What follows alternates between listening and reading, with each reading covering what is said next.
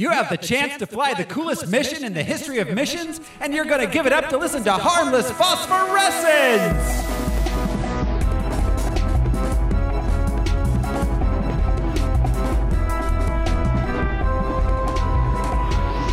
Hello, everyone. This is Throw Smiley, and I'm swinging my jazz hands around. Who's joining me this week?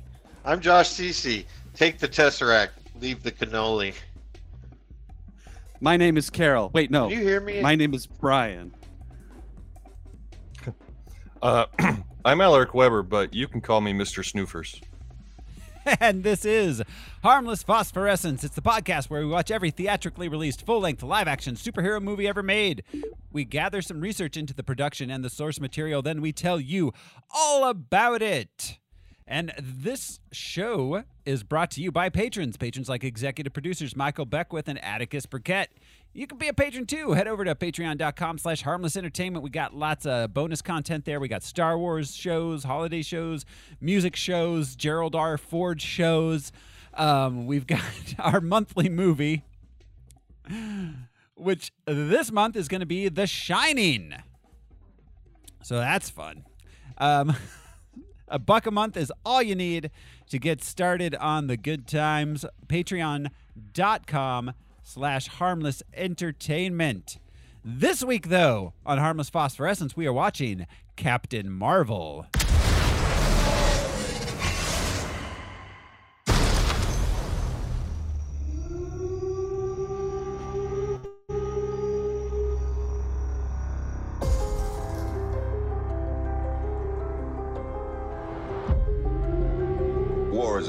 Universal language. I know a renegade soldier when I see one. Never occurred to me that one might come from above. Big car chase. Truth be told, I was ready to hang it up till I met you today.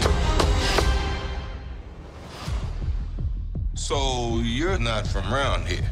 It's hard to explain.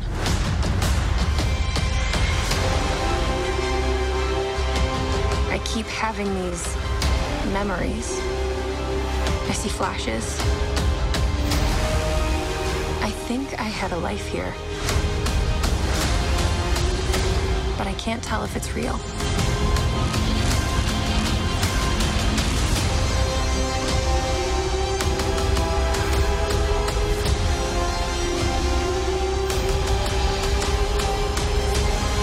We have no idea what threats are out there. We can't do this alone. We need you.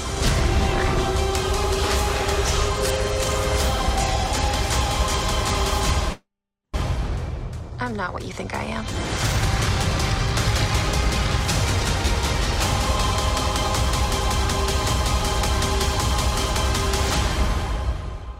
Captain Marvel. Captain Marvel was released March 8th, 2019. It has a running time of 124 minutes, cost $175 million, and it made 1.12 billion with a B.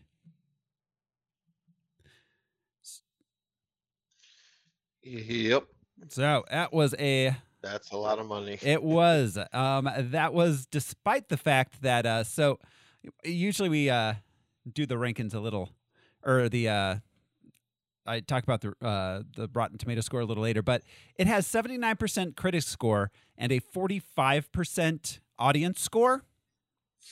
Um, that's due to it getting brigaded before it was even released. Um, in large part due to the fact that uh, a lot of uh, of uh, so-called um, MCU fans didn't like the fact that Brie Larson was saying that, hey, you know what? Maybe we should have more women and people of color in uh, movies. Yeah. Well, and it was Yeah. in particular around her comments on Wrinkle in Time that really set people off before this movie had come out, if I remember correctly. What did And she? What was that? She basically said that the critics that were panning uh, A Wrinkle in Time were all a bunch of white guys, and maybe that this movie wasn't made for them. I think, and Oh. I'm probably totally misconstruing her statement, but essentially saying that like maybe there should be uh, reviewers of films that aren't, you know, middle-aged white men Yeah, they're Or- or- absolutely yeah. they're absolutely to better represent the movie-going audience. You know, There absolutely should be, The- and and um, the unfortunately, A Wrinkle in Time was actually a really bad movie in my opinion. yeah, yeah. Ultimately, I've I've heard like that critically, it was just not a good movie, like which sucks because Ava didn't see DuVernay it. is amazing. yeah, she is. Um, but none of the problems with that movie had anything whatsoever to do with like the the the the casting or or any of the the the you know s- whatever you want to call it like social or political like issues with it. Representation. representation Oh, yeah. the representation issues none of the movie's problems had anything to do with that it was all like you know your traditional like movie making stuff that's good or bad Yeah. It never factors in. It's just that you know, like you were saying, there there are white men of a certain age that believe that everything should also be for them. yeah. That Well, and- everything should. Okay, yeah, you want a gay character, fine, but I still need to mostly identify with it.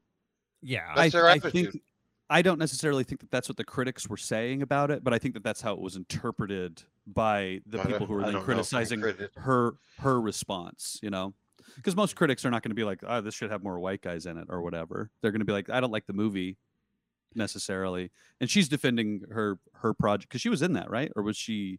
she was I don't know. uh, Maybe- she was maybe she wasn't in that. associated with it in even some way but i don't remember what it was i don't think she was actually But in it yeah, I never saw it. I Was read the book as a kid and was like, I don't want to see this. Same um thing with like the Giver movie and things like yeah that. i was a big fan of the book read it as a kid of course read most of the series as a kid apparently she kept kept writing them when i was too old for it so i didn't keep up with the series but um uh the yeah i i mean i i took jude to see it i was you know we were excited um he read the books um and you know, we were all pretty disappointed in the film Yeah. but um there was Which happens. yeah but i i think the actors were all very did did well it had it had some it had some writing problems the pl- Hmm. the the it had some story issues um and some pacing Anyway, issues But that's why people were upset with Brie Larson was she was defending the idea that this was being uh, misrepresented by critics. Yeah. Um, and fandom, I'm yes, fandoms suck. As a member of fandoms, they they we, we it Yeah. all sucks. Like people are getting mad about the casting in Sandman. Um, some some gender flipped roles and some um some represent some roles that are have a different representation than in the original books. And I'm just like, have you guys ever read a Neil Gaiman anything? Like, Right. Yeah. How can you Yes. Well, and- possibly? So Like Neil Gaiman's involved with that too. You know, like Neil Gaiman personally cast the entire series. Yeah, well, and th- with this movie, people are so upset about uh, Brie Larson's performance or whatever thing they can like gl- glom onto. I'm like, this was it was directed that way. Why is anybody mad at the actress who's playing a fighter pilot woman? Like it makes sense, I I all of it. are they ever mad? I remember her as being very um, stone faced in in her acting, but upon rewatching it, I realized that I'm just thinking of her Endgame performance. Yeah. Which- I mean, this movie is so subtle, and I love it for that because her performance is super subtle. She's doing a lot with just like her face. She is, and I upon rewatching it, I was like, wow, she's really really fun and um, interesting in this movie in a way that I didn't remember um, from when I first saw it. So Yeah. Anyways, that's uh, Captain Marvel. As I said, it made a lot of money, so fuck all of you people that brigaded it. Um, There will be a sequel starring Brie Larson. yeah, Deal with it. yeah, a movie that makes 1.128 billion is not going to not get a sequel, guys. So Yeah. How much did the Justice League make? Not that those two things are related, but uh, uh, under a billion. It was definitely way under a billion. Um, anyway, sorry, I don't mean to. Uh, speaking of box office, guys, you ready to play the box office top 10 game? This is Oh yeah. the game where I will describe the top 10 movies of the week based on the box office mojo descriptions. And the guys here are going to try to guess what I'm describing. You ready, fellas? Yep. Yep. All right, here we go. Number 10 for the week of March 8th, 2019. Wow, we are really, really catching up um, to our current time. Um, Yeah, are, are there many new ones from last week? Uh, oh, th- oh, there There are because la- it, it's it's three months later. The last last one was in January. This Oh. is March. So, Fair Uh, enough. yeah. Cool. uh, number ten. A woman is boxed out by her male sports agents in her profession, but gains an unexpected edge over them when she develops the ability to hear their thoughts. Oh, what is this? What men want? What Men Want, yeah, starring uh, um, Tara- Taraji P. Henson and Tracy Morgan. Um, is this after his accident? I think so. And is this a sequel to What Women Want? I Right? didn't see this. Is it? No. No, it's not. A, it's not. A It's sequel. just like a. a It's just like a. like oh, they did right. with Death at Death at the Funeral kind of Hmm. thing. Like sometimes they'll remake a concept for a particular audience, usually Yeah. racially motivated Hmm. audience. Yeah, So I don't think it's a sequel. yeah, I get. I don't. If they mention if they mention Jodie Foster and or Mel Gibson, then wow, I would like to see this movie. I'm. I wonder if they. I wonder if What Women Want, as a movie, exists in their universe. Like, did they watch Hmm. that movie and she's like, "Oh, it's like that movie." I hope. I wish explain it didn't exist in any universe. Me too. Uh, I remember I was um, when that movie came out. It was uh, I was um, staying with a uh, a guy named Cal who was a friend of Linda's, who was this cowboy guy who lived in a trailer. I just remember watching that with him, and he was like this like like this cowboy beer drinking dude. And he was watching it, and he was like, "That is what women want." I was like, "They be shopping, Cal. They be shopping." yep. All right. Number nine. A young woman befriends a. at the box office. Uh, a young woman befriends a lonely widow who's harboring a dark and deadly agenda towards her. Hmm. This stars Chloe Grace Moretz and Isabelle Huppert. Uh, the widow's friend.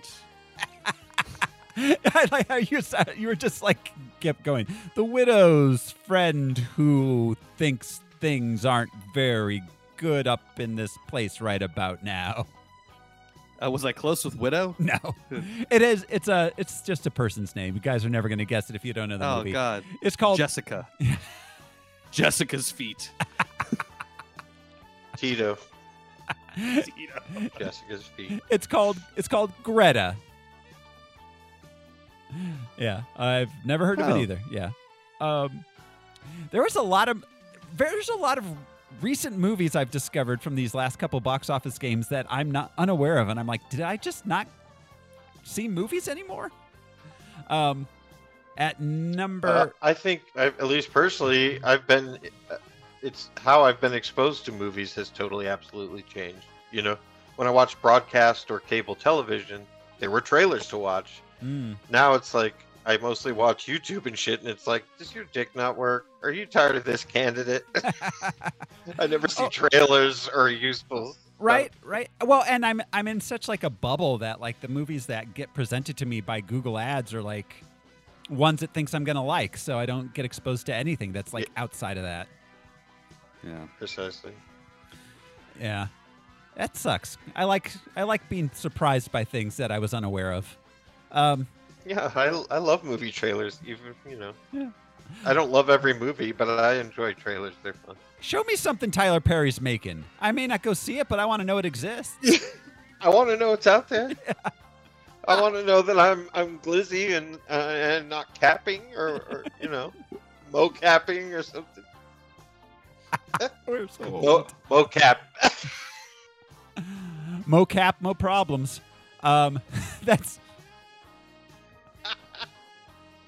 all right all right. At number what the hell are we at? Number eight this week at the box office.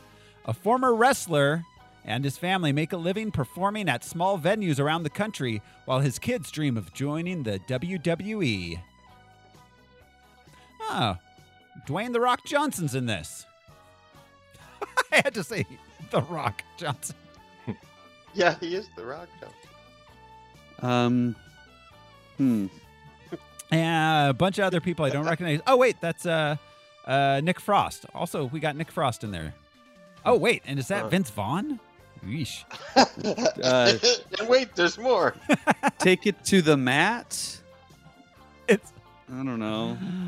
Uh, another one I Oh. never heard of. Ooh, this was made by MGM. Um, I didn't know they still made movies that weren't James Bond. Prestige. Yeah. Um, it's called Fighting with My Family. Oh. Oh, Yeah. Mm.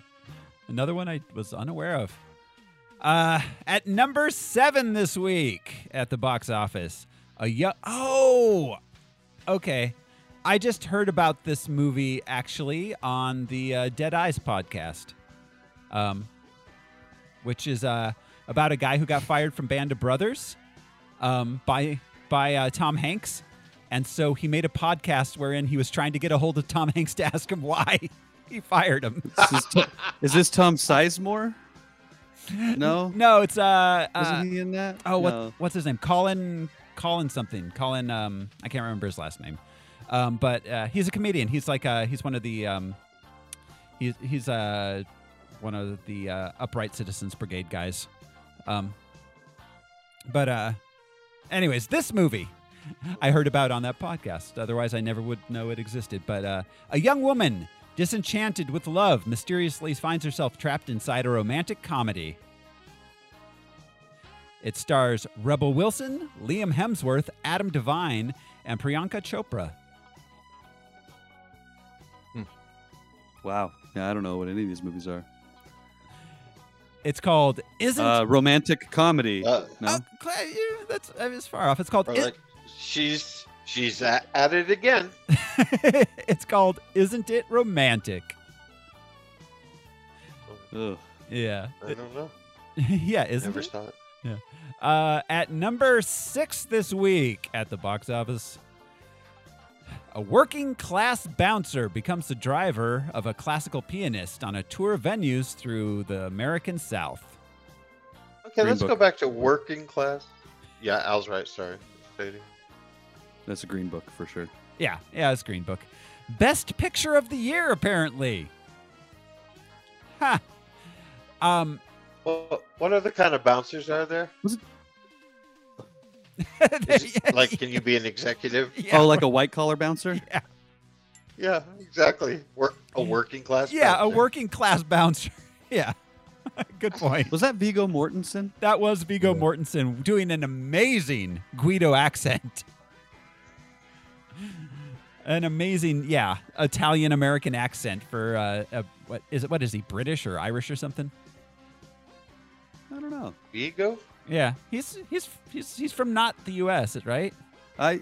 Oh, he's not from the U.S., but I He's don't from think Middle he's, Earth. Um, yeah, I don't think he's. His name is Viggo, or the Middle Ages. yeah. That seems like an Eastern European name, if I'm not mistaken. But Ego, Maybe- son of Morton.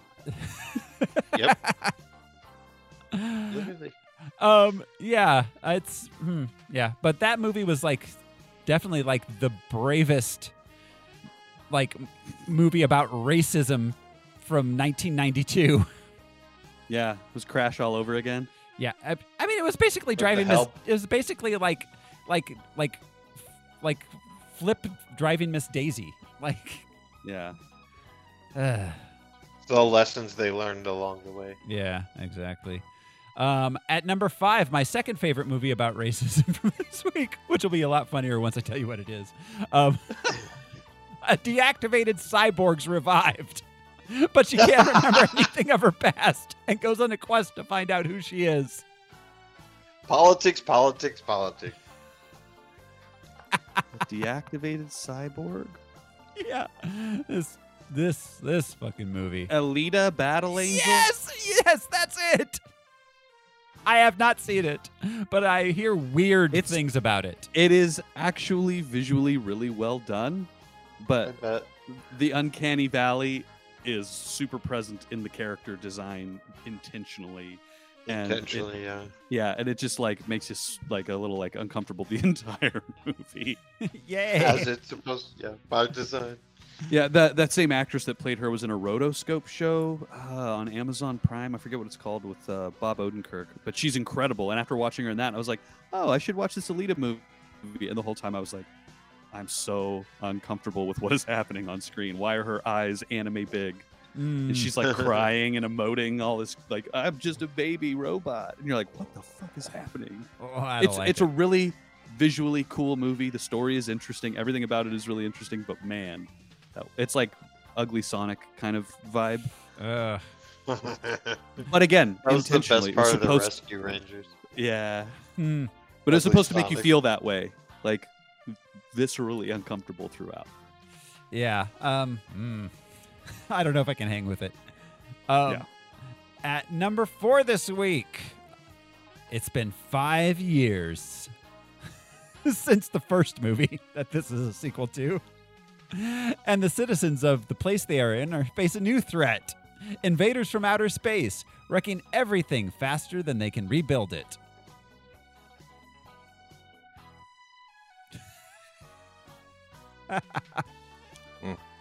Um, I left a from- I left a lot of very important information out. um, yeah, it is a sequel. In town. They're in town. Yeah, they're in town. Um, uh, let's see. We've got it stars Chris Pratt and Will Arnett. It is animated. Oh, is it? Is it Lego related? Yeah, the Lego Movie 2. Um, Oh, yeah, which I never saw. The first one was good though.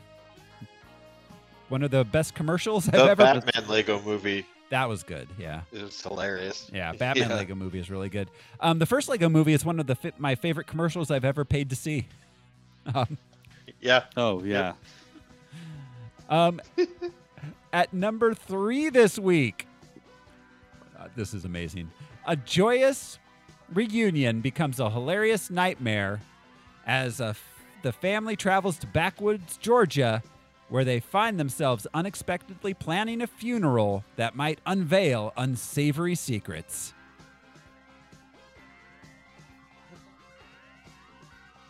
What?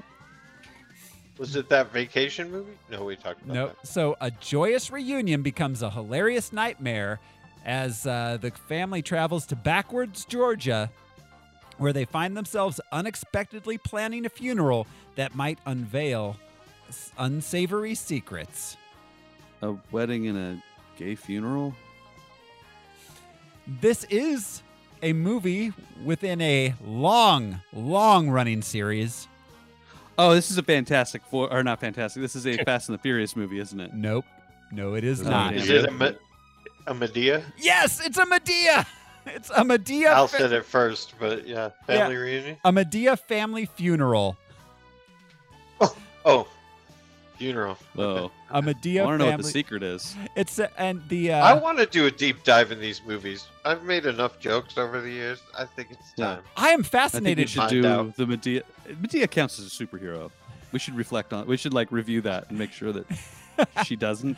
Like- she very well could. I need to see. It's so embedded in the zeitgeist. Yeah, I am fascinated. I have no fascinated idea. by Yeah. by Madea. Um, the I don't know what happens. Yeah, the tagline for this is "She puts the fun in funeral." Um, wow. Oh, I love that. I'm using that in the next funeral I go to. Oh, like when a clown dies. yeah. uh, at number two this week. Oh boy, how do I describe this? It's only proper nouns in this. Okay, well, hold on. Let me figure this out. Um, when our hero discovers his friend isn't the only of his kind, he must seek a secret utopia for that kind of creature before a hired tyrant can find it first. It's all names. This description was nothing but names.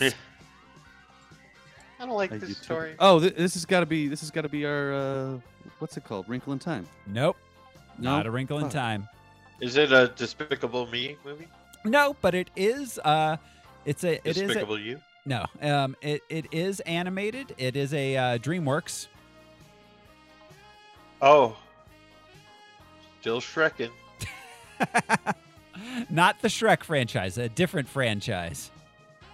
There are no others. A more, it is it is a medieval one though, although well medieval.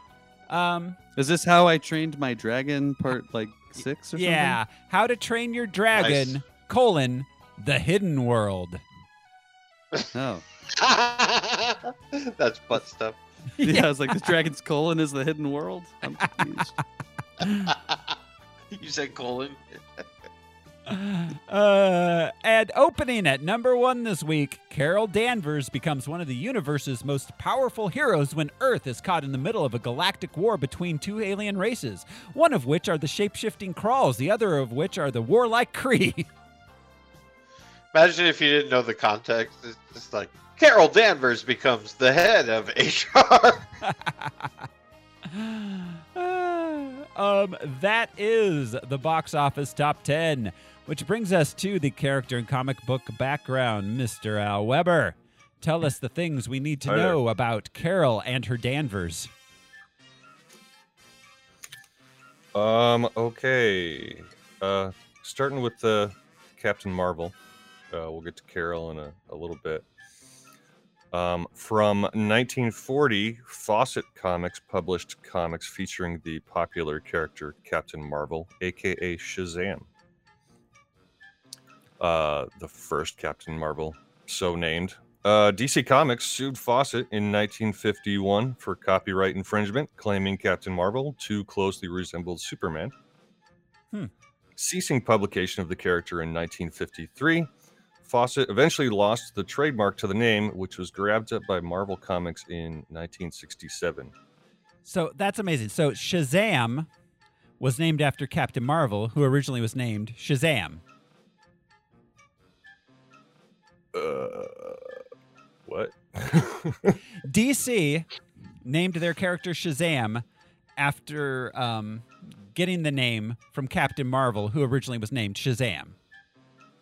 okay. Was Captain Marvel originally named Shazam? Didn't you just say that?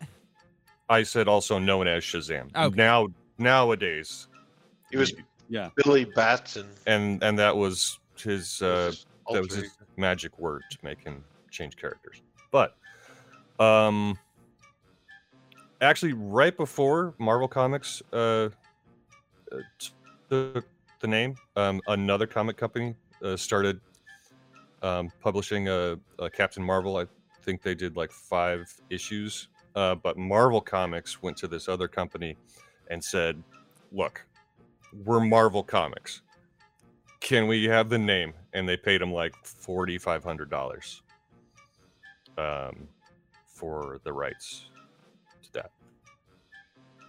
Okay. uh, so yeah starting in 1967 uh, marvel's character debuted as the the lead feature in marvel superheroes number 12 uh, december of 1967 written by stan lee and illustrated by gene colan.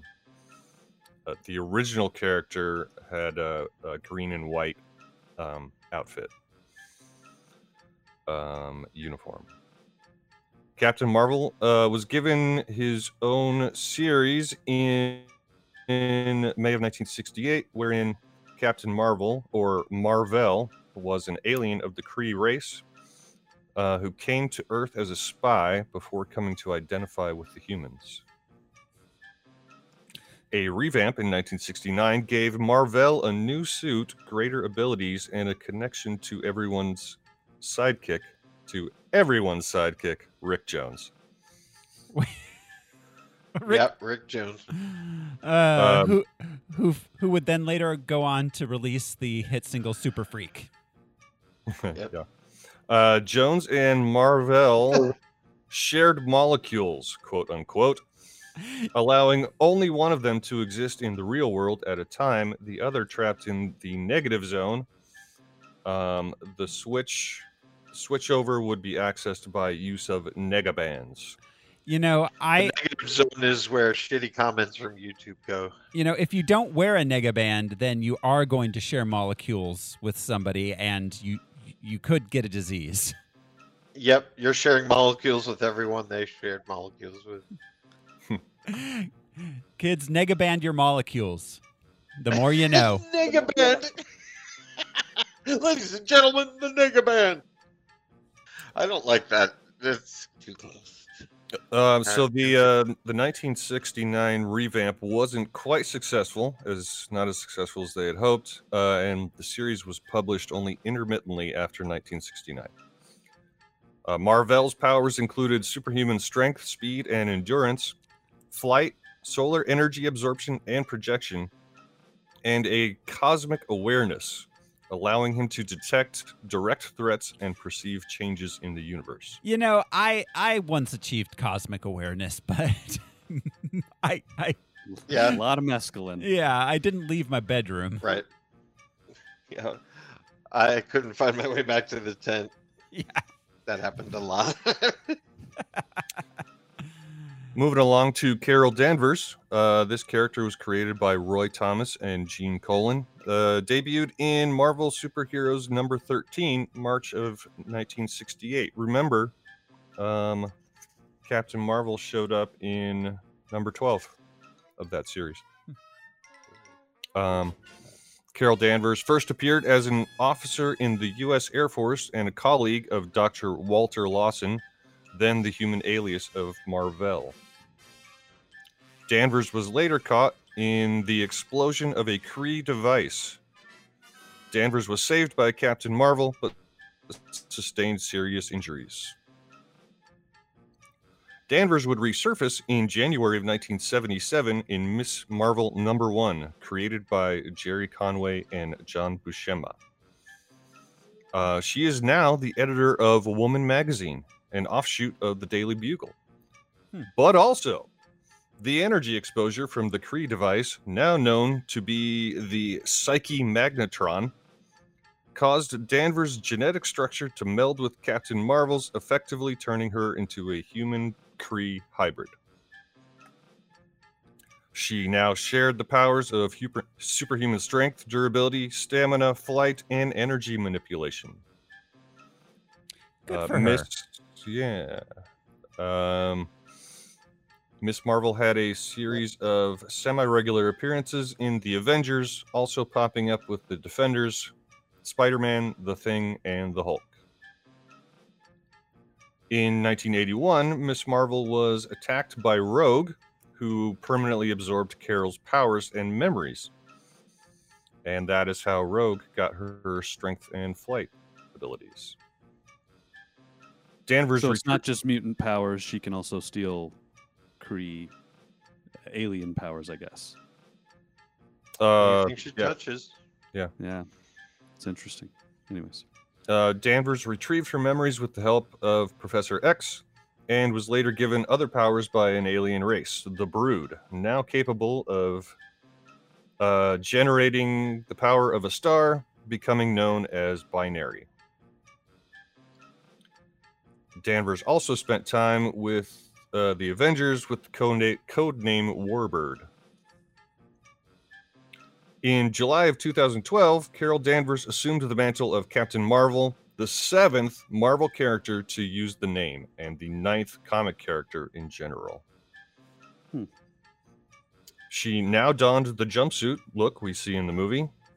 Um, Danvers has been labeled as Marvel's most notable female hero and frequently described as one of the most powerful characters in the Marvel Universe. Some other names uh, from the comics we've got Yon Rogg, Kree military commander. Uh, Talos the Untamed. I always want to say Talos, but Talos the Untamed, a Skrull born without the ability to shapeshift, was first introduced as a prank guest to Rick Jones's wedding. A prank guest. yeah, you know, something borrowed, something blue, a prank. You know Um, who loves pranks at weddings? Brides. yeah, they do. They're so easygoing and like, whatevs. Improv. Uh, Korath the Pursuer, a, mili- a Kree military uh, cyber geneticist. Korvath the pursuer, implying he never catches. He's like the coyote. Um, Forever in You- pursuit. uh, I guess there was a whole pursuer program that he uh, that he led and started, created. I joined. I joined the exchange pursuer program in high school. I wanted to be an accuser, but instead I'm a pursuer. Yeah, are they like the More- more military wing of like like a police tail? Yeah, Uh, guess so. Yeah, kind of. I, I don't know. but like, I got sent to France to pursue, and then a, and then a French kid came here to pursue. like missionaries. Um, the Supreme Intelligence was the AI that governs over the Kree race.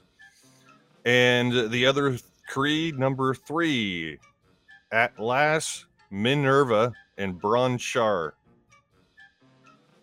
That's Um, the toilet paper I use. Bronchar. um, finally, we have Monica Rambeau, was the second Captain Marvel, introduced in the Amazing Spider-Man Annual number 16, October of 1982, by Roger Stern and John Romita Jr. Uh, Monica could convert her body into any form of energy within the electromagnetic spectrum and travel at near light speed. Monica would later hero under the code names of Photon, Pulsar, and Spectrum. That's um. What about Maria? I didn't, uh, I didn't really see her as a character. Okay. All right. Thank you, Al. That is our comic book bracket. He, he doesn't see people like that. He's hero blind. Uh, so that is our uh, comic book background, which brings us to the production of the film itself. Um, they began development in 2013. It was officially announced in 2014. Um, and uh, so it had a long development process. Um, you know, it took my god what was that? That's like six years for it to come out. Um yeah.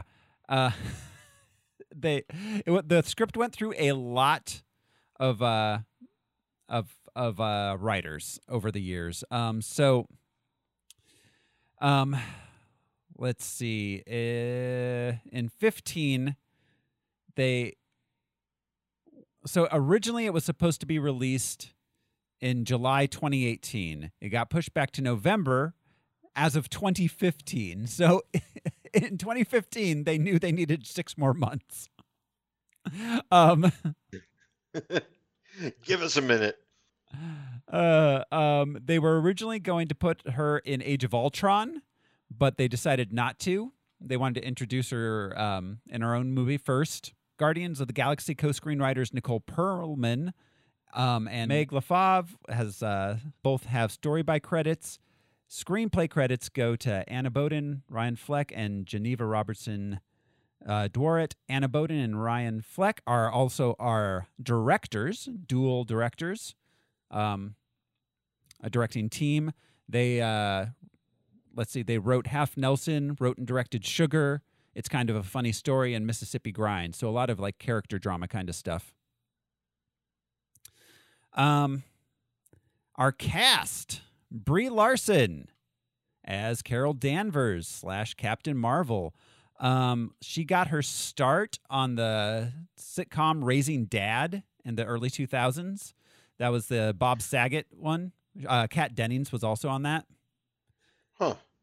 I I fell in love with her, and I've had a crush on her since United States of Tara. She Yeah. was really good on that. Yeah, she was great in that. Um, she was great in Scott Pilgrim versus the World. Um, yeah. Oh- Oh my God, she was adorable. yeah. Not that that's the only way I see her, but I do see her that way. I think I love her. I, I love the character in Scott Pilgrim though. She was awesome. Yeah. Yeah, absolutely. Um, What character was she in? She Pil- was the pop singer, the super successful one. the ex girlfriend who made it, and she was with that. She was with Brian Routh, the super vegan. Okay. Mm-hmm. Yeah. Yeah. Um. Let's What see. was the name? Like something at Mountain Head or Monster Head? It's been a while since Her I've band seen was it. had a crazy name. Yeah. Um. She won the Academy Award for Best Actress in uh for 2016 for Room. Um. Which is awesome and crazy. Yeah. it- yeah. Very crazy. yeah. That that But not the room. not the room. Just Room. oh, hi, Mark. I, I feel like they really should have looked at the uh, SEO before they named that film. I th- I think that was intentional. I really do. Really? So I think imagine all the people who think they're they're renting or whatever. They they think they're about to watch the Tommy Wiseau cult classic. they put in the Brie Larson one. They're like, I do not understand why this is popular. uh, I don't think Brie Larson. I, I haven't even seen Brie Larson in this. She's in some kind of room. I bet. Some kind of room. what is it? Some kind of room? What is this? A room? oh God. No, what is this? Some kind of room. some kind of room. uh um yeah, so um yeah, I I I find her very charming. I like her quite a bit. Um personally.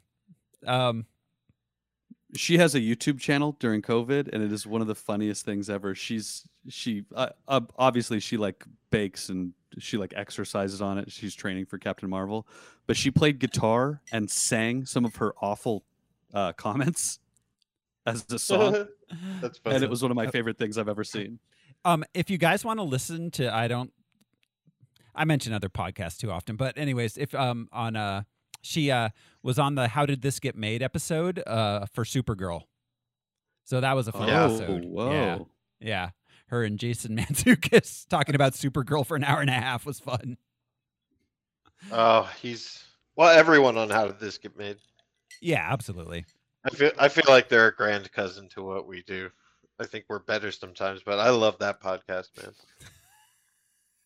Them's fighting words, Josh. They're gonna hunt us down on the quad, the podcast quad. Well, who here doesn't think they can take uh, Paul Scheer? I'll say Oh. Jason's a wild card, maybe even June, but I feel like I could take Paul Scheer. no, Paul Scheer's Paul Scheer's not a fighter.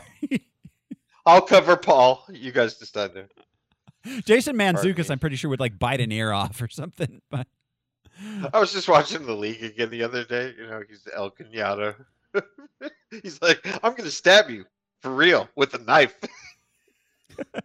yeah, he's a wild card. he was in um uh in uh, Brooklyn Nine Nine.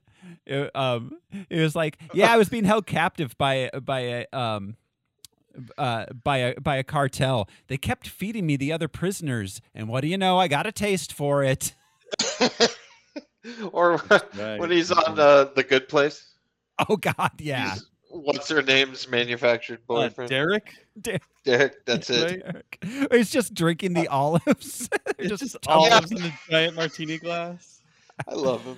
Uh, so all right, uh, yeah. Anyways, um, Jason Mantzoukas is not in this movie, but Sam Jackson is as Nick Fury. We've talked about him Uh, numerous times. as a youthified, as they described it, uh, instead of de-aged. yeah, um, That's how I listened to the director's commentary, and they were like, "We de-youthified him." I was like, "What?" Or You don't need to do anything to that. Yeah. You know, he's in his seventies. He, he looks like he's in his forties. yeah. Sam Jackson does not crack. Um, Yeah. you do not need to de-age. I will say- he looked fine. I, this is some of the best de-aging that we've seen because so much of the movie depends on it. he was seventy Coulson's years old. It was obvious. yeah, Coulson Yeah. was a little uncanny valley. Um, but yeah, Sam Jackson was seventy years old when they made this movie. It's ridiculous. when he made this one, Yeah, it's ridiculous.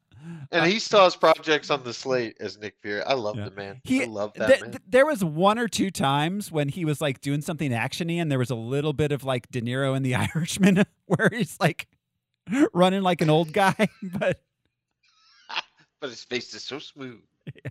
De Niro, have you ever have you noticed that De Niro, anytime like he kicks somebody, he does a T Rex pose? Like in any Scorsese movie, when there's someone on the ground and he's kicking him, his arms go up like this, and he's doing like a T Rex to kick. Oh my god, I can picture him in Mean Streets. You know that shot from below where he's on the pool table Yeah, and he's just kicking the fuck out of all kinds of faces. he does a T Rex. His little I arms no go idea up. he did that. Yeah, he does that in You're right. every movie where he kicks somebody on the ground.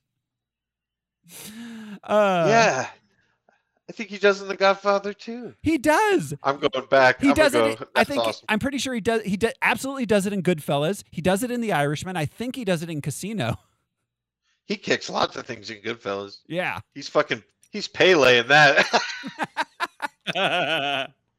Uh, uh, we got Ben Mendelsohn as Talos. Um, we I also really like this actor. yeah, Ben Mendelsohn is great. Um, we've talked about him previously in um, the Dark Knight Rises. Who was he in the Dark Knight Rises? uh, he. Joker. Oh yeah. Okay.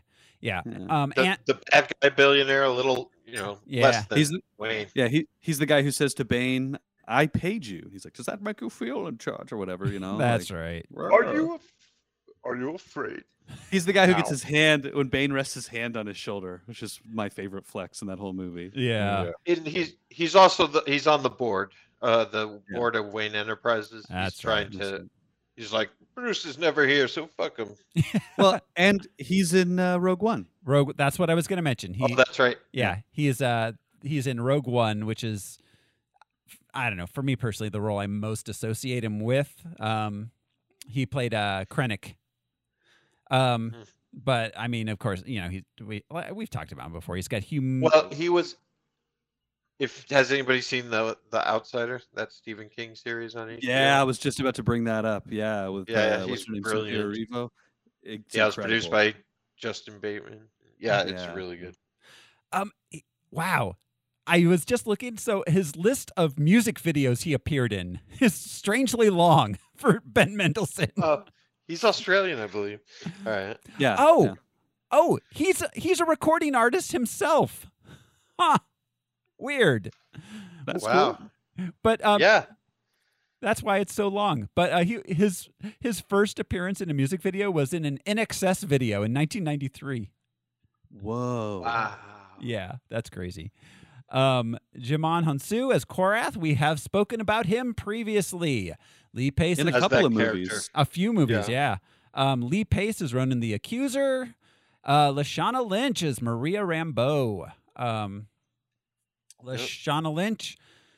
Um, let's see. She got her start. Um, let's see. She was in the 739. Uh, Fast Girls. Um, was her first film role. Hmm. Uh, Powder Room, a lot of things I haven't heard of prior to Captain Marvel. Um, since then, she was in No Time to Die. Uh, I don't know if you guys have seen that. She's incredible, and she is uh, spoiler alert 007. She's good in it. I was disappointed with the movie as a whole, but yeah, she's really Yeah. good. Um, yeah. So, um, yeah, that's uh, Lashana Lynch as Maria Rambeau. Uh, uh, Gemma Chan as Minerva. Um, Uh, she's in uh, Eternals also. yeah, yeah. Oh, wow. Yep. Huh. Yeah. Minerva, yeah. Both her and Djimon Ham- Hounsou have played multiple Marvel characters. Yeah, that's weird. That's a little weird. Um, hmm. Uh, but yeah, so she, She I'm- was in Human, I think, was the BBC show. um, yeah, well, She she, plays like a robot. yeah, yeah, humans. Yeah, she was. She was really good in that. that was her lead role. She she did a lot of um, um, like secondary character work in like Doctor Who, the IT Crowd, Sherlock, um, that kind of stuff. A lot of BBC stuff. Um, oh, she played Kerma in 23 episodes of Hotel Transylvania, the series. Yeah. That's where I know her. right. Um, her, as far as her film roles go, um, kind of one of her big breakouts was in Jack Ryan, Shadow Recruit, uh, Fantastic Beasts. She was in Transformers: The Last Knight. Oh, and of course, she was in Crazy Rich Asians. Um, yeah. Uh, sh- I don't remember her being in Crazy Rich Asians. That's interesting. Yeah, she played Astrid. Hmm. Um. Let's see. Annette Bening as the Supreme Intelligence. Is this is this our first Annette Bening role for for Harmless I think so. Yeah. Weird. Right. I think so. Um, hmm. Uh, wow. So yeah, I mean Annette Bening, she's um, uh, long and storied career, of course. Um, she's oh god, she was uh, nominated for four Academy Awards over the years. Uh, the Grifters, she was great in The Grifters. Um, uh, she was nominated for American Beauty. Uh, uh, being Julia and the kids are all right. Um, uh, she got her start um, on the stage in the early 1980s uh, for the Colorado Shakespeare Company. Um, uh, yeah, you know, it's Annette Bening. Everyone should know who Annette Bening is at this point. Um, Clark Gregg is back as Phil Coulson. Jude Law is Yon Rogg. I guess we haven't talked about him before uh, on this show. Um, Jude Law. Uh, so um, he got his. That's so weird. I feel like we really should have, like he's been on this previously, but I guess not. Um, he got his. Let's see. He started. Uh, what was his first big role here? Um, I mean, Gattaca is what I remember Gattaca. That was his first big breakout one in the late Him and '90s. Ethan Hawke. Yeah, yeah, um, yeah. Gattaca. Uh, Road to Road to Perdition. Road to one of the Perdition. That was a ones. big one. Um, he was in uh, Sky Captain was that him? Sky Captain. Absolutely. Uh, oh, AI. AI. Oh, Oh my God, that is a That movie I was would- the first time I noticed him. That is a movie I would love to talk about sometime. Um, Well, we Mm. could easily because we're probably going to do Kubrick and we're probably going to do Spielberg, so it could be a nice transition. yeah, Yeah. Steven promised to finish it for him. so, Yeah. Wow. yeah, he did. Um, he he uh, took over. He was one of the actors that took over for Heath Ledger in the Imaginarium of Doctor Parnassus. Um, he was in. Oh, he. Uh, let's see. He was in. Uh, he played Watson in the Guy Ritchie Sherlock Holmes movies. Um, he's. Oh, he's playing Dumbledore in those stupid movies.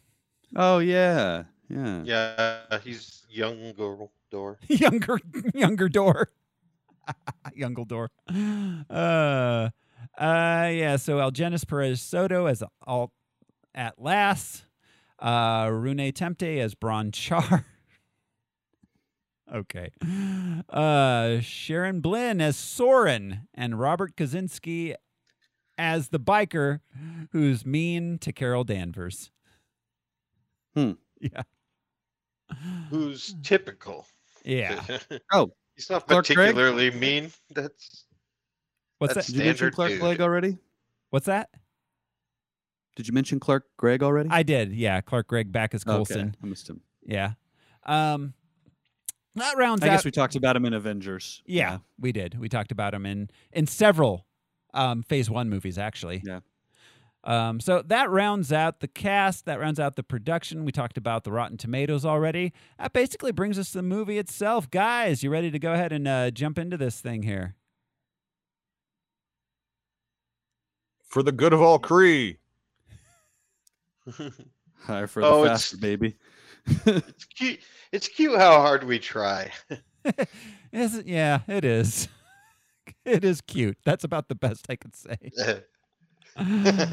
Uh, all right, here we go. This is Captain Marvel. We open with a Marvel fanfare, but it's all Stan Lee. He, he died during this film's production. Um, it has a special thank you to him. So, Stan the man. and and his cameo, he he's playing himself. yeah. His last cameo, he is the Stan Lee we know and love from our universe. Yep. Pretty cool. Which I have a I have a question about. I don't know if now is a good time for it. Was his Mall uh, Mallrats cameo the thing that gave us all these other cameos? That's the first time I saw him Oh. playing him like playing in like a, a, a film in like you know that Yeah. wasn't like a documentary or something. Yeah. So like, Yeah. was that an homage to that moment in Mallrats? Every time we saw him in movies after that, it just it Well, dawned on me it was also rewatch. it was a chronology indicator as well. Yeah, Mhm. yeah, it was definitely that too. You know, a lot of things to place you in the time that it takes place. Yeah, So absolutely. that's cool. Because Mallrats is a super '90s movie, like one of the '90s-est Oh, movies yeah. ever. Ever. Yeah. Porky's for the 90s. That's It- what they wanted. Yeah, yeah, absolutely. Um, but yeah, um, I think Mallrats is really what put him in the in the popular consciousness of Gen X in general, outside of comic book fandom. Yeah. Maybe Yeah. in this movie, he's practicing his lines for Mallrats. I mean, he he, has the is. script. He is. He has He the is, script. yes. Yeah. I didn't. Because what does he say? Something, something, true believer? Yeah. Yeah, he's he, Yeah. he's Yeah. repeating the line that Kevin Smith has him say at the end of the of Jason Lee's conversation with him. Yeah. yeah. I wasn't able to read it. I just, yeah, heard the lines. Ah, yeah, he has a script in front of him Yeah. Okay. with the actual logo. Yeah. So the Askew the Askew universe. So. Yeah. I love it. That means those movies exist in this universe. Yeah. That's what I mean. That's our Stan Lee. That's our Stan Lee. Yeah, Yeah. totally. Yeah. So yeah. So Marvel comics exist in this universe then, or so, some form of them at least. Some form. Yeah. He's famous for something. Yeah. So, um, but then we cut to uh, a beach. We've got fire and debris. Uh, we see Brie Larson awaken with blue blood covering her. There's wreckage everywhere. There's Annette Bening. She wakes up. It was a dream. You sounded like Stefan for a moment. there's a beach, there's an explosion, blue blood, Annette Bening, the human diaper fail, which is that thing where, yeah, Yeah. um. So yeah. Um. We. She has glowy hands. She's got a chip in her neck. She lives in Hala, the Kree homeworld. I think I wrote the whole thing this way. I hope so. uh, uh, she wakes up her mentor Yon Rogg. We find out her Kree name is is Vers. Um, they spar since she can't sleep. She's got no memory. She was taken in by the Kree. She fights for them now. Yon Rogg is training her to control her emotions and not use her glowy hands.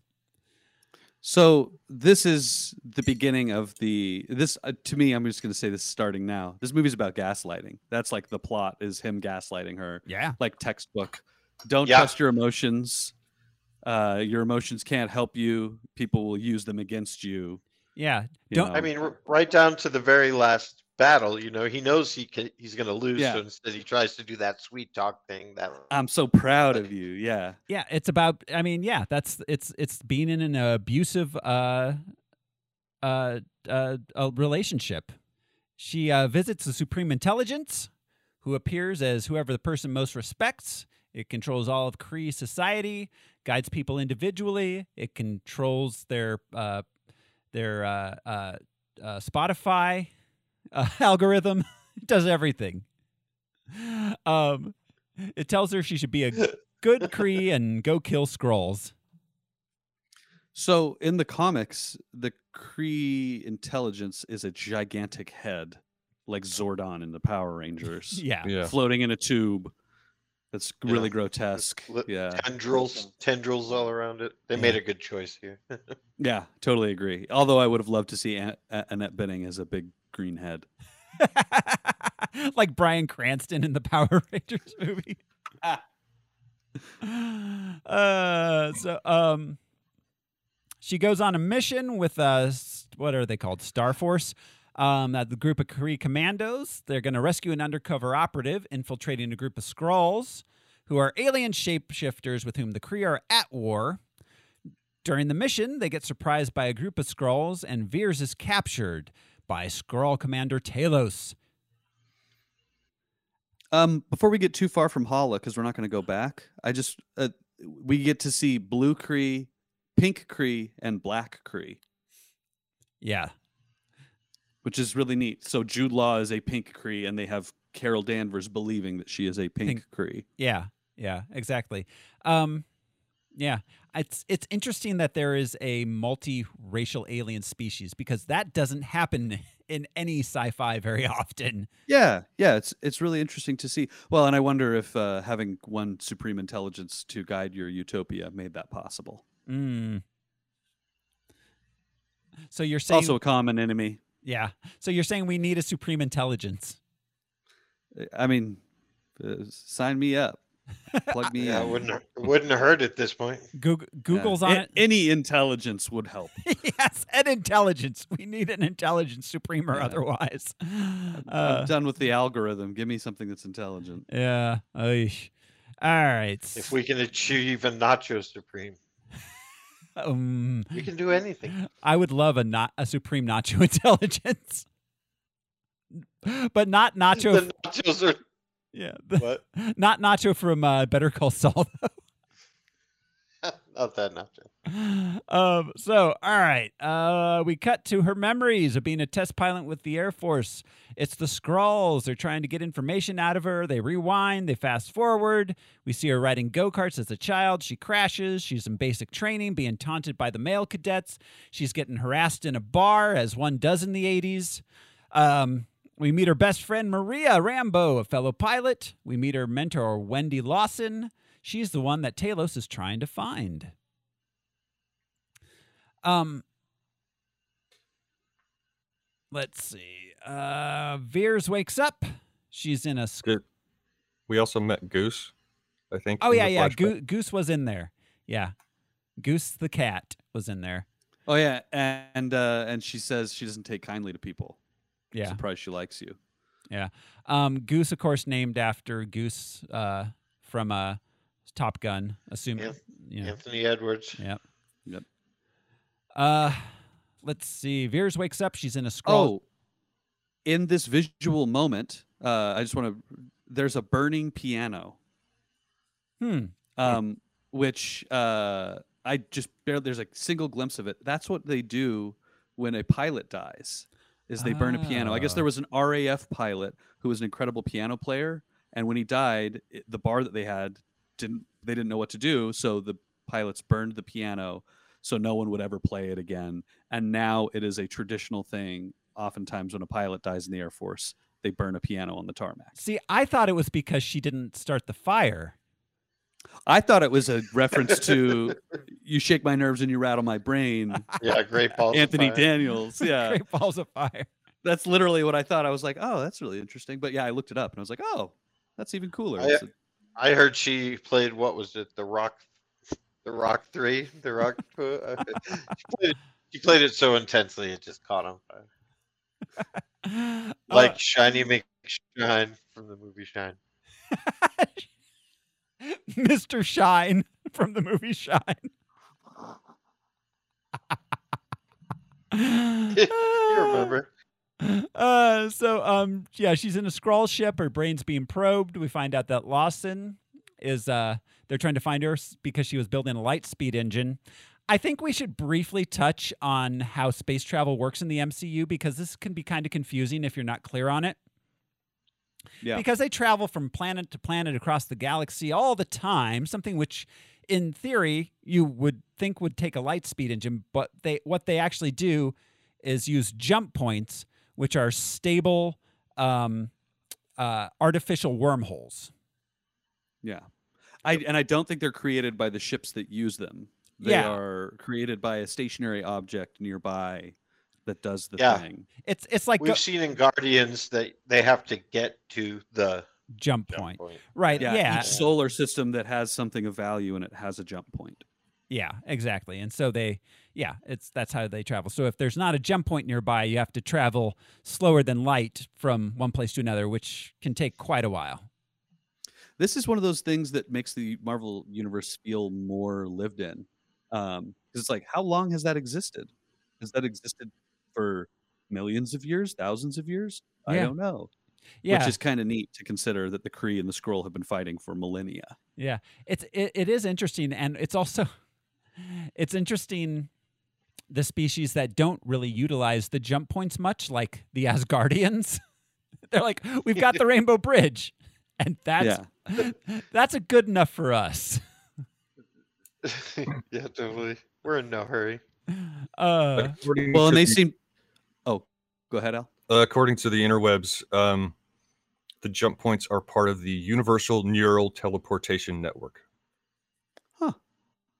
There you go. AT&T.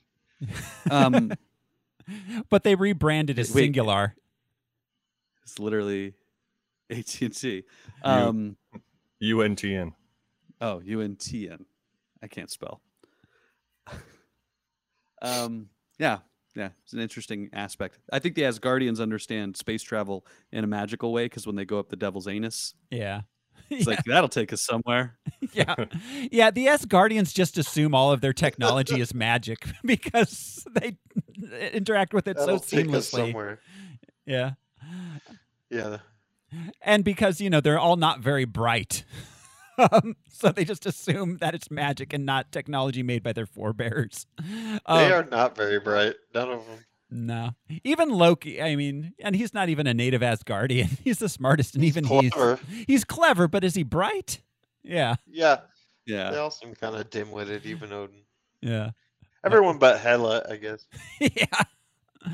Um so all right. Um she uh, breaks out of her bonds. He fight she fights her way through the ship, um, causing it to crash. Several um there's some escape pod hijinks. Several of the Skrulls crash land in an escape pod, as does she, right into a blockbuster video somewhere in the LA area. Um, she gets uh, pointed to a Radio Shack by a security guard after she asks where she can find a communications equipment. that security guard. Uh, that's a cameo. That is the Marvel head of security who had never been in a movie before Wow. and actually tried out for the role. Huh, fun. Wow, that's awesome. that was cool. Yeah. Um let's see. We see Yeah, I love it because uh, the the movie theater has their own guy. Yeah. yeah, exactly. Uh let's see. We see the Skrulls landed in the ocean just off the coast. They turn into humans and set out to find Vers as uh, they consider her the key to finding Lawson. Uh, Vers manages to hook up a Game Boy and a payphone to make an intergalactic call. Um, she didn't. Why, I wonder why she didn't simply call collect and say it's we had a baby. It's it's a boy. Oh my god. When when she turns on the little communication device uh, out of her fingertips, it makes the Game Boy turn on chime sound, which I thought was a really nice like sound touch. Uh, yeah. Um, we of course like instantly see that it's the '90s um, from the blockbusters and technology and all. She picks up the right stuff too that like nails the Yeah, that's era cute. Of, yeah. Of then adults she- becoming pilots, you know, raised She on that. shoots the uh, True Lies cutout. Yeah, Arnold But- specifically. Was yeah. that her first Arnold? Jamie Lee. yeah. Yeah, I totally saw that in the theater. In Oh, Oh, True Lies. Yeah, yeah. Um, so she, uh, let's see, Wait, this makes it 94, right? 95. It's 95. 95. Oh, okay. Yeah, it's 95. Um, I have one question about one era specific thing, but it's it's later on. It's not super big though. It's tiny. Um, uh, I, I'll just tell it now. Later on, where um, she's at the Supreme and talking to the Supreme Intelligence, and she hears "Come as you are." That's fine. That was era specific for '95, but she left Earth in '89. So she would not have known Come As You Are would not have been a song to which she associated anything with, even if she heard it when she got back in 95 on her run here. I that's what I assumed was like all the music and stuff that she got was in her, you know, four or five days a traveling through. LA listening to the radio. Yeah, I mean that's entirely possible. Um so anyways, um she uh, talks to Yon Rogg, tells him they're on Earth. The Skrulls are after lightspeed technology. Yon Rogg sets out to retrieve her. It's going to take a little while to get there, as there's not a jump point near Earth. She decides to find Lawson herself. Uh, Shield shows up. We get a young Nick Fury and young Agent Coulson. Um, they attempt. Rookie Agent Coulson. Rook- like this is his first like week, yeah, it seems. Fury keeps calling him Rook. Yeah. Um, they attempt to take her into custody, but she gets attacked by a Skrull. She chases after it while Fury and Coulson chase after her. Um, she loses the Skrulls, but does get a little crystal thingy, which she can stick in her arm. um, Fury realizes that Coulson is actually a Skrull and ends up getting in a car crash, killing the shapeshifter. The body swap was really, really, re- really subtly done because it's almost to the point where it's like, how did that happen? But there's like four seconds where he's not in the frame where it could have happened. Mm. Yeah, that's Well, and it we didn't have to go through some like drawn out, um, you know, complicated convincing of Nick Fury. Do you know what I mean? Like that's all it took, and we were all caught up to speed. I love that. Yeah. when Yeah. that happens. Well, and it sets up that that moment for later because if we had done that twice, it would have felt worn out when he says the the Cuba conversation in the elevator. Yeah. Well, and okay, so I just I really love I'm going to bring it up here because I really love this whole middle part of the movie especially cuz it's um it's very much a 90s kind of um like uh, uh uh, political thriller kind of thing like it's like the net or enemy of the state like the the guy on the run the person on the run from the from the government and they don't know like it plays with those tropes The a Fugitive. the fugitive yeah. It plays with all of those 90s thriller tropes That was a 90s really yeah in a really fun way. So i really enjoyed that they did that because that's that's a way of referencing the 90s that's not like you know a blockbuster video or something. It's not like an obvious thing. They're actually using the tropes of the time. So that was fun. Um so uh let's see uh meanwhile uh vers alta vista's wendy lawson and project pegasus Alta Vista. All of Pawnee, Indiana, only uses Alta. Vista. So, so that's a question that I had. How does she read English? I mean, obviously she grew up reading English. Isn't that The concerning? Universal translator. Oh, that's true. She As has that a tra- universal it translator. so she probably chalked it up. Yeah, so that translates text as well as sound, I guess. I Yeah. guess. I mean, if we're I mean, it's shit up. universal. Yeah. Yeah. Yeah, it's nice we mentioned the she mentions the universal translator because that answers a lot of. We always assumed there was something like that, but it explicitly Yeah. states that that's how everyone Some in the sort MCU of talks to each other. Yeah, exactly. Um, so uh, let's see. She finds the location of the airbase she was stationed at, steals a motorcycle, and heads out. Uh, meanwhile, Oh, and steals a super cool fit too. yeah, she does. Yeah, She I goes with the the grunge outfit, particularly. Yep. Um, meanwhile, she Well, like you said, she would have missed that. Yeah. Period, somewhat. yeah But we do hear her singing. I don't know what the song is they're singing in the bar, but it's some Kiss Me punk- Deadly. It's Kiss, Kiss Me, Me Deadly, Deadly. by I believe Lita, Lita Ford. Ford. Lita Ford, yeah. Yeah. yeah. Yeah. So that kind of fits that she would pick up on this style. Yeah. Well, yeah, yeah. I mean, Yeah, it's just the clothing. She didn't choose Yeah. grunge, but you know, Yeah. like the road pointed, there were things that happened while she was And- gone. Did we get uh, an explicit s- s- five years? six years. She left in Six years. '89. Eh, She mi- I see. she left in '89, came back in '95. Okay. Yeah. So she. and they do mention it several times. yeah. Yeah. Six years. Yeah. So yeah. So she basically missed missed the whole grunge thing, as well as Clinton. Um. uh, she's like, wait, Johnny's not on the Tonight Show anymore. um. So yeah. Uh. Meanwhile, Shield performs an alien autopsy. Uh. Um. Fury's boss tells him to head out to find Vers to see if they can work together to discover more of uh, the shapeshifters. We discover that Fury's boss, who looks suspiciously like Ben Mendelsohn, is actually Talos in disguise. Right. So it begs the question: Is Fury's does Fury's boss have an Australian accent, or does Talos the Skrull have an Australian accent? Because they both do. I think it was just It's just funny. It was just coincidence. So it's just a like that's his coincidence. boss. Yeah. Maybe he's from Skrull, Australia. Skrull Australia. When we first meet him, he has a an American accent, correct? the boss, Ben Mendelsohn as the boss, Yeah, as Bruce Springsteen. the director. Oh, Does he? he does actually. in now you this- mention it. In this scene with the alien autopsy, he does have an American accent. It's later when he's revealed to uh, Fury that he Yeah. lets his Skrull accent out. Well, like on the beach and when they're on the That only he has. sounds. Yeah. right? All right. Well, he's also the only Skrull we hear speak English. We no, don't. his wife and his kid. His, his kids. They say something in English. Oh, The that's wife right. A few people. things, yeah. yeah. when they get on the ship, they do. Okay, yeah, that's right. All right. But universal translators. I'm talking about an accent. Yeah. yeah, no, the But anyway. accent. Yeah, for sure. Um.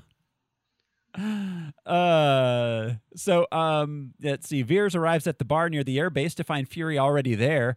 Fury making record time to a bar, which he had to figure out the location of after Carol already left on a motorcycle. Well, It's the magic Twin of jets. Alta Vista. Yeah. he, he had the full the full power of Shield at his uh, availability. That's I true. guess. Yeah. Um. So they decide they they uh, get to know each other. They decide to join up and find out what the aliens are after. Um. Uh, we we get our big uh, continuity question. He can't eat toast that's been sliced diagonally. Yet we see Nick Fury eat diagonally sliced toast in Age of Ultron. Yes, we do. Has has he always been a Skrull? Mm. Yeah. At what point did Nick Fury? Well, we're gonna find out. Yeah, yeah, exactly. Yeah. Well, and they're gonna they're gonna have fun with that concept. I'm sure at some point they'll show Secret us like invasions coming. Yeah. Yeah. Yeah. Yeah. I'm really curious as what point Fury became a Skrull. I, I hope it's before Age of Ultron. I hope that there's a moment where we see him briefing a Skrull, saying like, "Look, you gotta, you really gotta feed Tony Stark's ego when you talk to him." Like, Yeah. Well, Uh, and it begs the question he then. He was off planet for Yeah. a while. So they yeah, say. so so then the question is is did did Nick Fury even get dusted or did the Skrull get dusted? yeah, and what happens is you're a Skrull? You just get dusted and you don't change back. Yeah. A lo- We'd have to ask the Beastie Boys. They're the experts on getting dusted. Uh so um PCP is like gamma radiation. Anyone can be a superhero. uh Fury leads her to a nearby secret facility where Project Pegasus is housed. They enter the base on Fury's credentials. Um but they get locked up by base security. Um That was a little weird cuz like the base security like locked them up and then just disappeared completely from the movie. Cuz Well, I assume that someone was supposed to come and talk to them. That was not base security, so their work was done. Right, but but I mean, all the everybody in that base disappeared after they got locked up because everyone they fight later on is sh- the Shield agents under Ben Mendelsohn. Yeah. Well, was that place mothballed? Possibly. Project Hmm. Pegasus wasn't active after Lawson Oh, so maybe security were the only people in the base. yeah. That was what I assumed. and they were like waiting for someone to arrive. Well, someone has to stick around and feed Goose, who's been living in that base for six years. Well, Goose is a Flerken, so who knows what that thing needs to eat. Right? That's where all the security guys went. oh, Goose ate them. Actually, maybe. Really high turnover for an offsite security job. Um, yeah. So, anyways, they get out, they find Goose, um, and then go through some files and discover that Vers was a pilot presumed to have died in 1989 while testing an experimental light speed engine. Her name is Carol Danvers. Uh, she calls Yon Rogg, who tells her that Lawson was Mar-Vell, an undercover agent helping them win the war against the Skrulls. He tells her he's on his way to Earth, leave her beacon on so he can find her. Fury secretly calls to inform S.H.I.E.L.D. of their location. The S.H.I.E.L.D. team arrives. Fury realizes his boss is a Skrull and uh, decides to help Vers escape with a little help from Coulson. They get away in a prototype's Quinjet with Goose as a stowaway. The the move that uh, Yon Rogg uses. Oh, actually, she was a spy. Actually, she was fighting for us. Leave your your locator on. I'm coming to get you. Mm-hmm. Is again, I'm. It was the most like toxic relationship thing ever. Like, oh, that seems really dangerous. I'll come get you. Don't worry. I'm, I'm- here. I'll make you safe. I imagine a lot of the people that were um, upset with Brie Larson that were brigading this movie also uh, identified with Yon Rogg more than they probably felt should have. Well, and I think that because people aren't aware of like those dynamics or aren't willing to pick at that and like understand it, that the payoff at the end of this movie didn't work for them. Mm-hmm. Yeah. Oh yeah, absolutely. Yeah. Like she should have just fought him hand to hand. Exactly. Yeah, exactly. that's not the fucking point. like Yeah. that's the opposite of the point. It's like the Hulk. The Hulk should fight people by not turning into the Hulk. That's Yeah. really dumb. Exactly. Exactly. Oh, I uh what I meant to mention before about the whole Rotten Tomatoes thing is that this movie actually caused them to change their policy. So um Yeah. they no longer allow um uh non-critic ratings prior to a film's opening. And I think depending on the movie, you have to show proof of having seen the movie. You need a ticket stub Yeah. photograph to review. Yeah. Depending on the movie, I don't think that's for everything, but for something that may be contentious. Um. So, anyways, uh, meanwhile, uh, they fly to Louisiana to meet Maria Rambeau, the last person to see uh, Carol and Lawson arrive alive. Rambeau and her daughter Monica um, meet them there in Louisiana. Reveal that um, Carol Danvers was once like family to them. Um, they uh, reconnect. Uh, Maria thought that Carol was dead. Talos arrives unarmed and explains that the Skrulls are refugees searching for a new home and that Lawson was Mar-Vell, a renegade Kree scientist helping them, not working for the Kree. I love this whole scene in the living room uh, with when Talos shows up. He's drinking a milkshake. yes. Um, yeah, it's just silly, and uh, his he, his suit looked good. Um, just suddenly didn't look like a, a warrior. Yeah. Well, yeah. See, that's the thing is you you cast Ben general. you cast Ben Mendelsohn, who's well known to pl- for playing villains in this role, and he plays it super casual, and you think that that's just the kind of villain he is, and then he's just like, show, like no, I loved this. I love Ben Mendelsohn. Well, like- and he's a spy. Yeah. Like Fury. So like it makes sense for him to be duplicitous. Um and in this moment, this is thematically this moment shows why Yon Rogg is a bad guy and uh Ta- Talos is not because he's like I'm standing before you in my true form. I am here telling you all of the truth. yeah, exactly. Whereas at no point does Jude Law tell her anything that is 100% true. Yeah, I love that dichotomy because yeah, because Talos is a spy, someone whose job is to deceive, who reveals himself and tells the truth, whereas um, her her mentor Yon Rogg is supposed to have been telling her the truth and is revealed to um, be full of nothing but deceit. Well, and what does she describe the Kree as? Warrior heroes? Yeah, Yeah, Noble warrior heroes. Like, wow, they really laid it on thick. You're not noble, you're not warriors, you're not heroes, you're all three all Yeah. at the same time. yeah, like okay, comrade. Yeah, for real. Um, yeah. So uh, let's see. Talos uh, plays a recovered black box recording from Lawson's jet. Um, uh, Carol remembers the crash. Uh, Yon Rogg killed Mar-Vell to prevent her from destroying the engine before the Kree could recover it. Destroying the engine herself, Carol absorbed the energy from the ensuing explosion, gaining her powers but losing her memory. I really liked how they just one and done. She was dead. She got shot and she was not bleeding out. There was no like, Carol, help me. Like we we went through that after the crash. She gets shot and she is dead. Yeah. Yeah, absolutely. That was yeah. Um Talos gets freaked out by Goose, says it's a Flerken.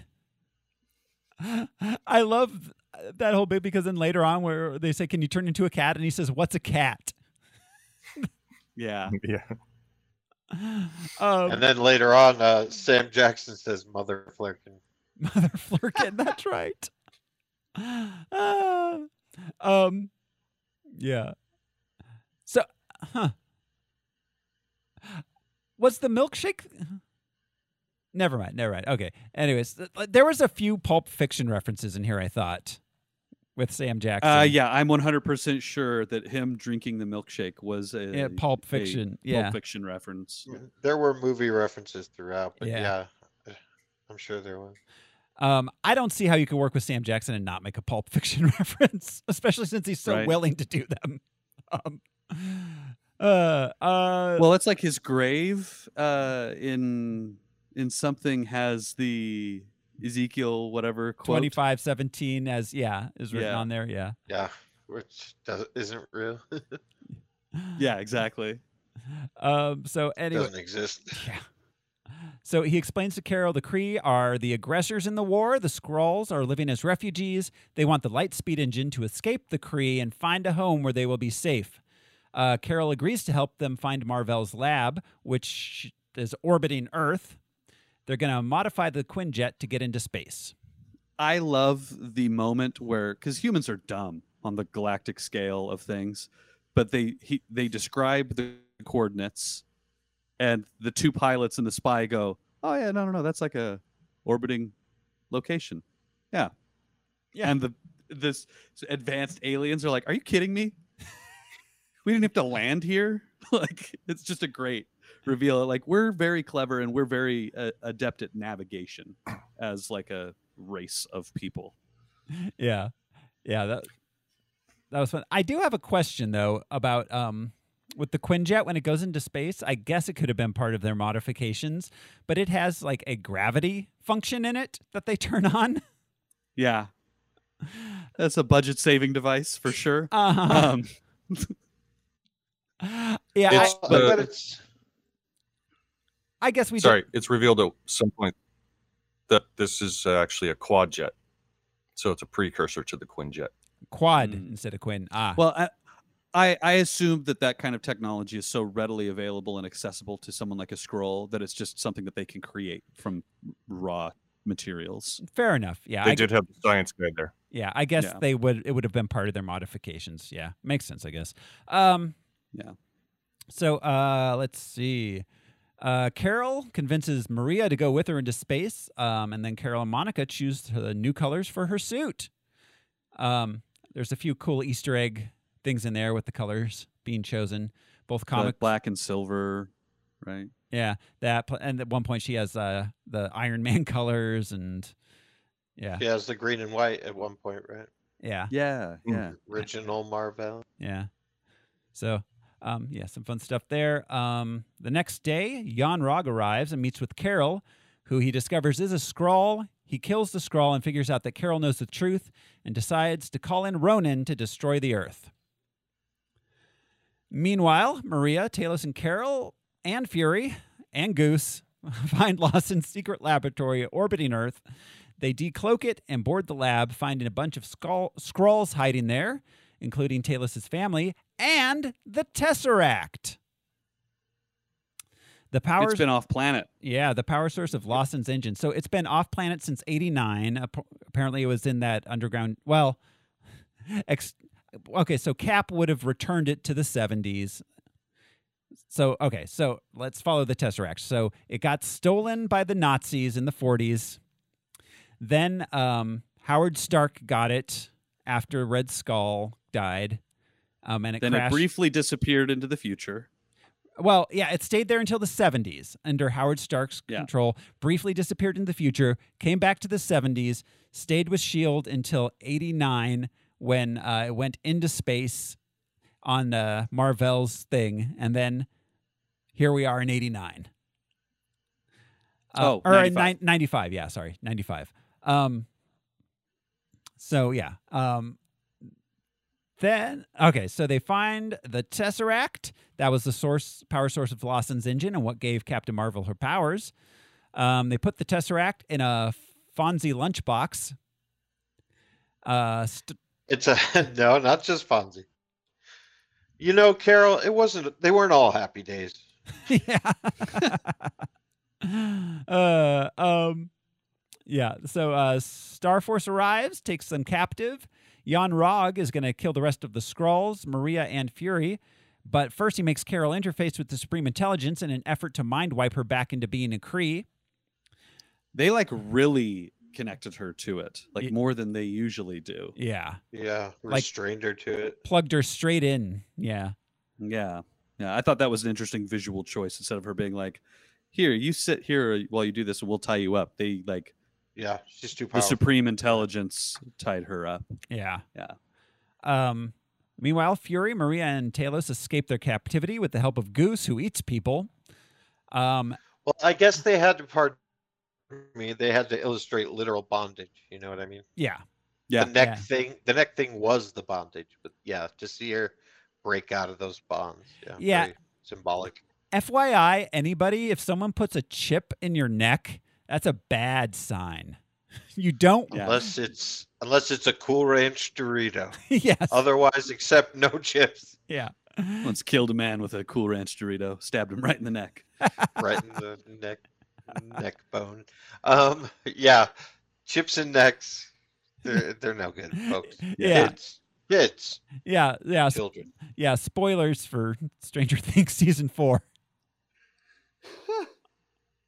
Um. Anyway, so uh, sh- let's see. She fights. Okay, so sh- um, while she's talking to the uh, Supreme Intelligence, she finds her inner strength through her past failures.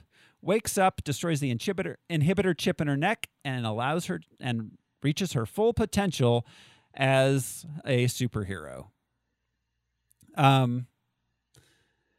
She uh I enjoyed this. I love the message. Sometimes Marvel does feel a little pandering though. Not nearly as pandering as we get in Endgame though in that one scene. Well, and Yeah. I, I mean, Um, I Are- really liked it. uh, arguably, I think that it depends on the audience for for what is being presented. Like, is it pandering if people feel represented by it? Yeah. Well, okay, Like, yeah, good you know, point. A ten a ten year old girl is going to feel really cool seeing uh, a bunch of women on screen doing cool stuff, whereas like a thirty year old man like me, I was like, oh, this is interesting. Like, it's not for me, and I'm super cynical I mean, about those kinds of That things. that's I mean that's a good point. That's a good point. I mean we're we're, we're sitting Yeah. here in Pride Month where like the CIA tweeted a pro a A pride Yeah. like tweet like so like yeah I feel very cynical but you're right you're right if if there's a ten year old girl different from that. if there's Yeah. a 10 year old girl that feels em- emboldened or empowered by it then it does its job and who the hell Yeah, am I I think to it's worth call it it's pandering. worth doing it for that. You Yeah. know? Uh, the yeah, the industry is literally built upon pandering. yeah Well, hey, that's If how you find every an audience. You know? shit that was yeah. Yeah. Um, a- and for this, like, because they really like the the gaslighting thing is they're being pretty obvious with it. You know, yeah even though it's subtle. Um, this is an allegory now that you can point to and say like, oh, you want to understand it? Watch this movie that came out, you know, in 2020 or whatever year this movie came out. Um, it will explain it for you. yeah I can't think Or- of a movie or- that really did gaslighting in a way that was like presentable and Oh. not like a, a thriller. alien You know? Alien a little bit, oh yeah Eh, maybe that's even aliens. yeah Nobody listened to Ripley. nobody Yeah. listened to Ripley The crazy lady and her cat. um Andrea mentioned that the dude telling her to smile is similar to Supergirl's first interaction with men on Earth. Yeah. Yeah. A little less rapey, but same vibe. yeah, yeah, totally same vibe. Uh, Um, yeah, the like smile uh, shit, but then also at the end fighting uh, Jude Law's character. Um, you know, it was a joke on villains in general because villains love to monologue right before the battle. But I just loved her. Like, I, I'm done listening to your shit. Like, I- I don't want to hear you speak anymore. yeah, I just love that. Yeah. That's a powerful move. Yeah, absolutely. Like, I'm not gonna let you have your last white man say. You don't get the last word. yeah, well, and also I'm also I, I yeah I'm not. You don't get to set the boundaries or the rules for me anymore. I get to well, there's decide. that too. Yeah, Yeah, yeah. There's all of that in one little. Well, and we get we get the visuals of that with the fight itself as it escalates. You see her. I love all of the fighting that we get because it shows her discovering not only is she powerful, but like she has all three dimensions of play. She can do anything, Mhm. literally like freedom of movement. there were There were great fight scenes, great choreography in this. There was. Yeah. it I was love how I love how many times she would throw a body in the air and then kick it like you would a Yeah. soccer ball. I Yeah. loved that. that was fun. It was also it was it was fun that it was to just a girl. You know. Um. Uh, when I first saw it, this Totally. fell flat for me. Every time I've watched it since, I grow to I've grown to love this scene, and every time it's better. I because Oh, I now I, it understand the works. It works context of like she, all she could do was have twinkle fingers before, and now that's coursing through every inch of her body, and she's figuring out what that means. Like it's I didn't get that as well as I wish I had the first time. right. It's that. Well, yeah. Say what you want, but Gwen Stefani wrote some empowering songs. She Again, did. Hell what yeah. absolutely, absolutely, she did. And and that song is is the perfect balance of um empowerment and also just being a fun, upbeat song to have a Yeah, fight to. It still has the it has the needle drop Yeah. quality to Yep. it as well. My favorite uh, part of this scene was the Nerf dart in the face. That was fun. So good.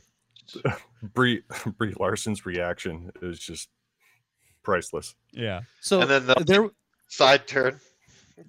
there was a deleted scene of the this what do they call them star force Mhm. they're like bantering before they go out on a mission and they have a moment where they're like kind of catty with each other and it's fun and it really fleshed this out a little bit more this was still funny but i wish we'd gotten a, a, another minute with the star force team Or- to establish that she is beating up all of her friends Yeah. Yes. Yeah. That would have been nice because yeah, she's like, "Is that why we never hung out?" No, I just didn't like you very much. yeah they're all, all literally just enabling jude law Mm-hmm. to do what he's been doing to her Yeah. Well, and that was even a little commentary on the cattiness mm-hmm that female dynamics live in. Like, yeah. Why, why would she want to, you know, oh, is that why we aren't friends? Neither of them want to be friends with each other. but Yeah. They want to know why they don't like each other. Yeah. So Very uh, strange. So during the fight with Star Force, she takes the Tesseract um, in the lunchbox, finds the others. Uh, Goose eats the Tesseract. She keeps the box to create a diversion while the others take the uh, Skrulls and the quad jet to escape. Um, this is the big fight with Star Force. Um, one of them uh, goes after the quad jet. Um, the fight with Yon Rogg ends up moving into a smaller ship, which crashes. Uh, Carol is falling to Earth. She learns she can fly. Maria defeats the person. Um, I had a couple theories on this uh, because she wasn't really flying before when she was doing her vertical moves up on the space station. She was using her like force blasts to propel oh her. yeah Um, and yeah, she she just kind of accepts falling, uh, and then we see her eyes flash. Oh, so so the first theory, um, she absorbs energy, and I feel like the free fall allowed her to tap into kinetic and potential energy, um, or gravitational energy therein. Uh, my second Okay. theory is that she threw herself at the ground and missed.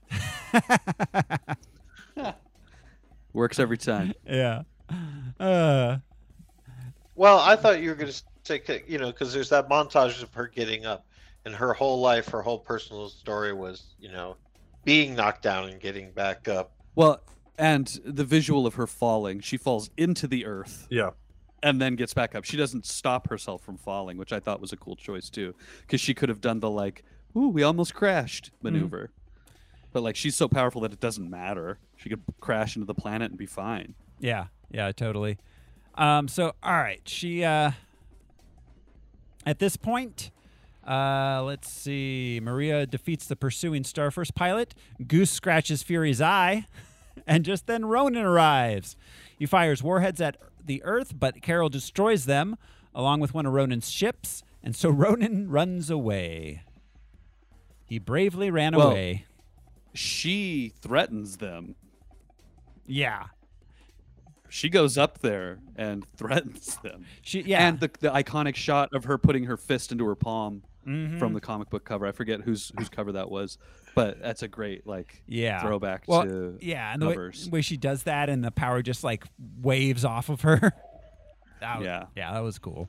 Um, she flies back to Earth. Oh, she starfishes through uh, the the fighter jets that come out to get her, and that's when she realizes that she is essentially invulnerable and that she is actually having fun. Yeah. The woo Yeah. moment is one of my favorite moments. Like I remember in the theater, I was like pumping my fist. I was like, "Fuck yeah!" I would, I would be so stoked if I could just fly through shit. Oh my God. Yeah. Like she she doesn't pull a Superman and fly like a speeding bullet. She's just like tossing herself into things, basically. Yeah. Yeah. Yeah. She just rips through things. Yeah. Um, yeah. So uh, she flies back to Earth, easily defeats Yon Rogg, um, not in hand to hand combat, sends him back to Hala with a warning for the Supreme Intelligence. She drags his ass through the desert back to his ship while he is pleading. Yeah. Uh, it was awesome. The holding the hand out, like I'm gonna help you up, and Yeah. then just dragging him Yeah. beautiful, Yeah. That was great. hilarious. Uh, later, the good guy. Yeah. Later, the good guys celebrate around Maria's dining room. The Skrulls decide they're going to go look for a home. Carol says she's going to go with them. Uh, Maria looks like she may join S.H.I.E.L.D. as a pilot. Um, and Carol gives Fury a pager to contact her in case of emergencies. She says goodbye to Maria and Monica, and she flies off into the night sky, escorting the Skrulls away from Earth. She she is their engine, basically. Yeah. when they fly away from Earth, which is really neat. Um, their conversation around the table, uh, Maria says to the Skrulls, "You're welcome to stay here," which means they're welcome back. And I assume that that's going to be the connection because we've seen that. Spoiler alert for Wandavision. We've seen that I was they gonna continue to say- have a relationship. Yeah. Um, Yeah. So they probably did come back and stay with Monica and Yeah. Maria from time to time. yeah, absolutely. Um, Well, no one told me life was gonna be this. Oh, different Monica. I was Yeah. thinking. it was the 90s, yeah. Sometimes later, Fury has lost his eye. He and Coulson uh, get to know each other. He decides to rename his Protector Initiative, which he's starting since he discovered the existence of aliens, to the Avenger Initiative in honor of Carol's call sign. We roll credits. I wish we had gotten some sort of uh, tee up for that instead of it just being that was her name. Yeah. Like she should have been watching the Avengers movie from the '60s or something. Yeah, that would have been fun. Um, uh, so the pager. We'll, we'll get to the uh, after credit sequence in a minute, but the pager. Um, she said for emergencies only. What constitutes an emergency in Nick Fury's mind? Does does a Chitauri invasion constitute an emergency? so I think that was his opportunity to prove his concept that the Avengers would work. I think if they had nuked New York, he would have clicked that button. It would have been too late, and he would have made a huge mistake. But I think he was he was testing the Avengers initiative. He was taking he was he was taking a shot on it, like that he Yeah. Yeah, yeah, makes sense. Um, yeah, that one. Um, I guess that's the Age biggest. of Ultron to me is the big question. Eh. Like, dude, I would have totally called her to defeat this AI. I mean, to be, f- yeah, yeah. I, I think Age of Ultron's the the other big, big question one. Because Ultron was going to enslave humanity Mm-hmm. and then destroy them afterwards instead. You Right. know, like, Yeah. Um, I almost feel like Age of Ultron would have made more sense than um, as far as what Nick Fury was aware of in um, in Infinity War, because he knew something was going on, but he didn't know what the extent of it was when he clicked that pager. So, yeah. although I feel like he was clicking it because he saw himself starting to dust and figured this is his last chance to click it. Yeah. Um, anyway, so uh, yeah, in the mid-credit sequence, we cut to 2018 at the Avengers compound. The activated pager is being monitored by, let's see, we got Black Widow, we got Captain America, Bruce Banner, and uh, Rhodey. Um, Carol Danvers appears looking for Fury. Then, in a post-credit scene, Goose climbs onto Fury's desk and throws up the Tesseract. Which Thereby, the circle is complete. Yeah. And we know how it got to that uh, Project Pegasus again. Yeah, that underground facility where it's uh, at when Loki comes to take it. Which Project Pegasus went then under the Shield umbrella. Yep. Yeah, exactly. So, um, that's the movie. Like I said, I liked it a lot more um, than I did the first time I saw it. It really grew on me. Yeah. I like it a lot. Yeah. So, um, I don't know. Final thoughts and answered questions. Did they work for uh, Captain Carter or what's her face? Agent Carter? The Was she the head of Shield at this point? I don't know. I don't know. I haven't watched the Did Captain sh- Carter series, and I'm even unclear on to whether that is actually canon Well, MCU. Did she blip or no? Well, like Ant Man era. Like was Ant Man era Michael Douglas? Was that early '90s? That, was '80s. That was late '80s when. So oh, well, well, no, no, no, no. When he was Ant Man, that was the '70s. When he was getting mad at Howard Stark, that was the and uh, leaving. That was the uh, late '80s. Oh, okay, yeah, that's kind of what I'm thinking. Like if if that same era was happening, then Stark and oh well, what year did Tony St- or Howard Stark die? '92. Yeah, somewhere. So that there. would mean that she is then the head of Shield by herself, maybe. I don't know. Anyways, Yeah. So yeah, so it would have been it would have been Peggy Carter would have been the head of Shield at this time. Nick Fury would have been working for Peggy Carter. Yeah. Um so yeah, I don't know. Um you guys want to go ahead and rank it? Okay. All right. Let me get the ranking up here. The bass end ranking. Um Let's see. Now,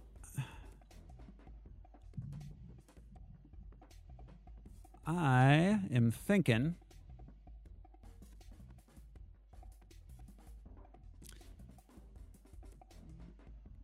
There we go.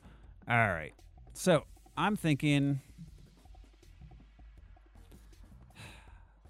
I feel like this is a good area to kind of start in.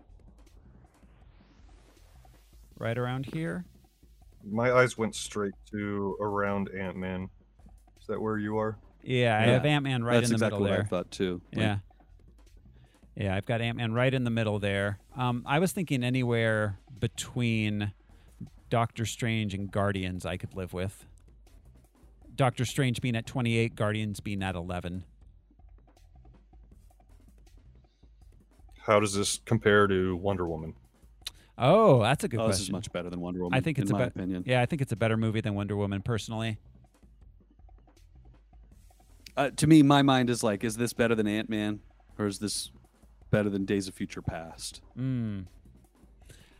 Ooh, good question. Which I have a hard time saying something is better than Days of Future Past because that is a exceptional X Men movie. It's the only one we got that was exceptional. Behind. Yeah. All right. How about this? How about we put it right between um, Days of Future Past and Ant Man? It'll go at number 21. That's a good spot. Sold. Makes sense. So, all right, here we go. Captain Marvel.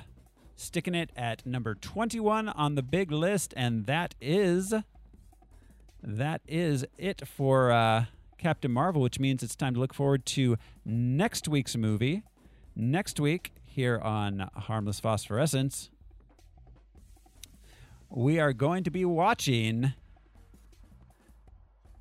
Shazam. Oh boy. I Yeah. haven't seen this one. Yeah, interesting that uh, Captain Marvel and Shazam um, are somewhat uh, linked up as far as uh, their origin goes. Um, but uh, and they're so Yeah. close to each other. So Shazam next week here on Harmless Phosphorescence. Uh, until then, uh, thank you everybody for uh, hanging out with us. Uh, this has been your host Thoreau Smiley. I'm off to go get the 411 on the late night Dropbox. I'm Josh Cece. Uh, do you want to fight? I'm Brian Lesh, and I'm going to go turn myself into a filing cabinet.